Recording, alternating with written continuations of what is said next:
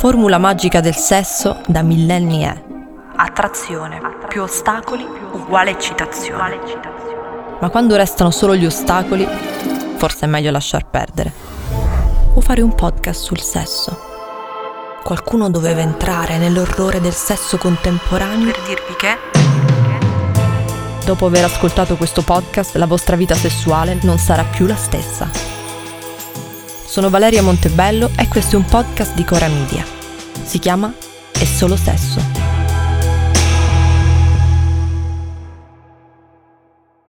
This episode is brought to you by Shopify.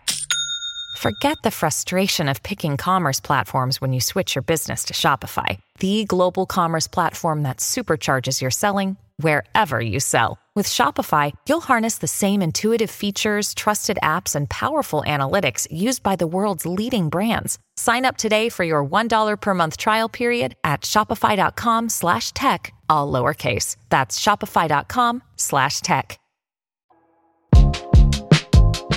Non mi è bastato fare il sesso degli altri, un podcast che parla della storia di una trentenne con la vita sessuale distrutta. Non mi sono bastati i messaggi su tutti i social dove sconosciuti di tutte le età e genere mi hanno raccontato la loro vita sessuale. Non mi sono bastate le paranoie, le ansie e i dubbi che mi hanno occupato il cervello. Ne voglio ancora.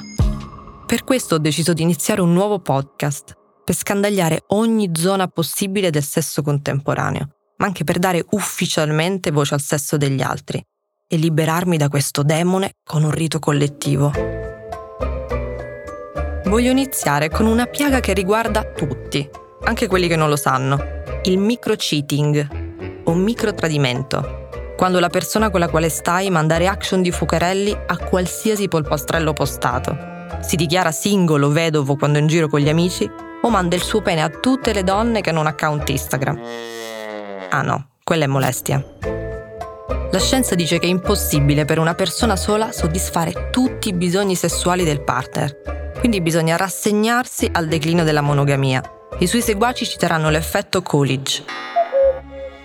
Esperimenti sui maschi di orango hanno stabilito che gli uomini dimostrano un rinnovato interesse sessuale con una nuova preda o partner. Nonostante la scienza, però, siamo ancora qui a impazzire dietro al tradimento. Certo, ogni coppia, triangolo, quadrilatero definisce i suoi confini come preferisce. Ma una cosa è certa. Prima esisteva un solo tradimento, quello base, fisico, corporeo, con varie gradazioni, bacio con lingua, senza lingua, palpata a mano piena, eccetera. Oggi con i social, le app dating, le reaction, esistono milioni di microtradimenti diversi e non c'è nessuna regola stabilita. La verità è che sono aumentate le cose da tenere nascoste quindi è aumentato il campo d'indagine. E le tracce non si cercano più in casa, nei letti, nelle tasche, ma su almeno tre dispositivi mobili con dentro foto, video e chat che spariscono grazie a un timer preimpostato. Ebbene sì, la confessione, pratica giudaico-cristiana, è passata di moda. Oggi si segue la pratica comune a Cicerone e Proust, che consigliavano non confessate mai. Per millenni l'uomo ha cercato la verità facendo ricorso alla tortura. Sostituita oggi dal meno sanguinario ma non meno violento stalking sui social. La cosa curiosa è che a farsi del male non è più il presunto colpevole, ma solo il suo accusatore. C'è chi aspetta che il partner dorma per usare il suo dito e sbloccare il telefono con l'impronta digitale. Chi clona il suo WhatsApp sul proprio PC per leggere tutte le conversazioni in diretta. Chi ha conoscenza della password detta in un momento di debolezza, sbirciata, indovinata dopo tanti, ma tanti, tanti tentativi. Controllare il telefono del partner è ancora un tabù. Contemplare di volerlo fare ti marchia come collaborazionista amica delle guardie. Dire che l'hai fatto mentre lui si radeva i peli delle orecchie ti configura come pazza a livello platinum. Quindi la prima risposta che danno tutti è mai fatto. Invece lo hai fatto, almeno una volta. Hai trovato qualcosa per forza. Io l'ho fatto e ho trovato qualcosa. Sempre. Pensi che nessuno scoprirà che hai mandato in DM una poesia di Prévert per commentare le tette di una? Beh, ti sbagli. L'unica certezza è che nulla di ciò che vuoi nascondere è al sicuro.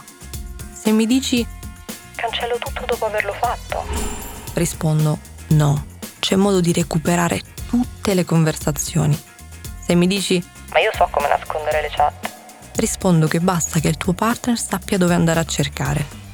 Non è stregoneria, lo dicono i dati. Quasi tutti oggi si lasciano a causa di cose scoperte online, sui social. E Instagram è il nemico principale di qualsiasi relazione monogama, seguito da WhatsApp, iMessage e Telegram. Se hai il ragionevole dubbio che la persona con la quale stai ti microtradisca e vuoi scoprire la verità, devi diventare un hacker. Questo sapere di hacker non è scritto da nessuna parte. Sono cose che ognuno scopre sulla propria pelle. Sono modi inventati da noi cercatori. È un sapere orale che si tramanda, come le storie intorno al fuoco dei preistorici. Ecco i primi passi. Sappi però che se vai a cercare, la tua storia probabilmente, prima o poi, finirà. Quindi chi vuole restare sereno in coppia, schippi per 15. Altrimenti... 1. Vai sul suo Instagram e guarda se ci sono account con restrizioni.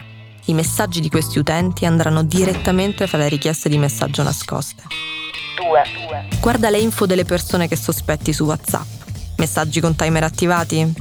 3. Sempre Instagram. Guarda nella sezione impostazioni attività. A chi ha messo like negli ultimi tempi? A chi ha risposto alle stories? Una volta trovate prove di microtradimenti, si può rimanere spiazzati dall'intangibilità dell'atto, perché siamo ancora rimbambiti dal dualismo reale contro virtuale. Pensiamo che quello che succede dal vivo sia più potente o moralmente rilevante di quello che succede online. Quindi ti viene da chiederti quanti microtradimenti ci vogliono per configurare un tradimento intero? 5? 8? Al decimo like alle tette di un'altra lo lasci? al terzo sexting extraconiugale la cacci di casa? I like sono come gli sguardi per strada. Nessuno lascerebbe per 2, 3, 20 sguardi. Il sexting è un'altra storia. Ora che i pixel possono procurarti più piacere di un corpo in 3D, non ha senso pensare che un sexting possa valere meno di una notte di sesso in hotel. Reale e virtuale hanno lo stesso peso, a parte la possibilità di contrarre malattie venere e microcheating è solo un termine che definisce l'allargamento delle possibilità di essere infedele a causa di nuovi mezzi a disposizione. Non c'è niente di micro. A questo punto, visto che sarai scoperto, se proprio devi tradire, evita la scatola nera. Torna all'analogico. Almeno ti sarai fatto cacciare di casa per un tradimento di carne e sudore, non per un nudo scattato di fretta, eppure male. Allora, la situa è che ho scoperto che il mio fidanzato con cui convivo da 5 anni, ripeto 5 anni, segue su Instagram sta tipa del nostro paese che si fa delle foto imbarazzantemente provocanti. E quando dico imbarazzantemente provocanti, cioè per dire ce n'è una in cui lei è a gambe aperte, in spaccata su uno specchio. Cioè non so se rendo l'idea, poi lui le mette il like a ogni foto, cioè ogni foto, non ne perde mezza, sono incazzata come una iena. Lui mi fa che Instagram è, è tipo il porno, quindi secondo lui non sarebbe tradimento, cioè dice che guardare le tipe lo aiuta a rilassarsi, ok? E che è un'operazione più che altro estetica, che ovviamente non ha intenzione di farci nulla, passino le sconosciute, ma questa esiste e la vediamo per strada io, boh. Il tuo fidanzato ha già trasgredito a varie regole del Tribunale della tossicità contemporanea. 1. Fa microcheating. 2. Alla tipo in spaccata sta facendo orbiting. Quando orbiti intorno a qualcuno online mettendo like, commentando ogni post e altre cose snervanti. 3. Ti rifila la scusa del guardare tizie nude su Instagram è come fare un corso di yoga, guardare tizie nude su Instagram è come guardare una mostra di nature morte, è gaslighting. Tecnica finissima di manipolazione che va molto di moda su TikTok. 4. Violando inoltre il principio di non contraddizione. Se guardare tizie nude su Instagram è come lo yoga e le nature morte, non può essere come il porno, a meno che il tuo fidanzato non si masturbi davanti a ceste di frutta. La cosa positiva però è che se ti dovesse trovare a contemplare il pene di uno sconosciuto, puoi sempre dirgli che per te è come guardare uno Chagall. Eh, il mio ragazzo cancella tutte le chat di WhatsApp. Il suo WhatsApp è sempre perennemente vuoto io quando gli chiedo spiegazioni lui mi dice che lo fa perché ha poca memoria sul telefono.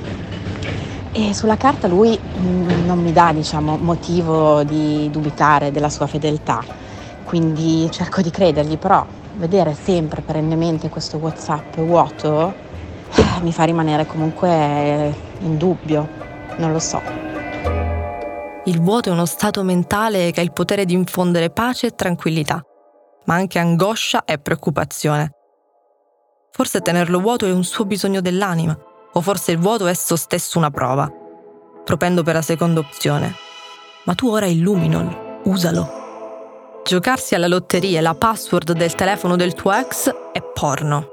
Applicare restrizioni ai flirt per non far vedere al partner i messaggi che arrivano su Instagram, capito che follia, è non porno.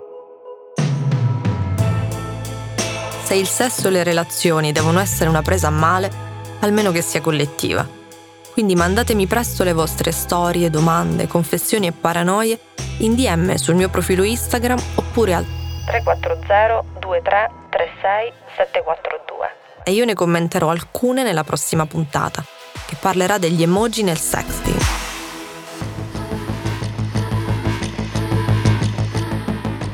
E Solo Sesso è una serie di Valeria Montebello prodotta da Cora Media. Supervisione editoriale di Stefano Bises. La cura editoriale è di Sabrina Tinelli. Sound design di Luca Micheli. Realizzata con la collaborazione di Silvia Righini. Producer Matteo Scelsa. In redazione Francesca Abruzzese. Fonico di studio Lucrezia Marcelli.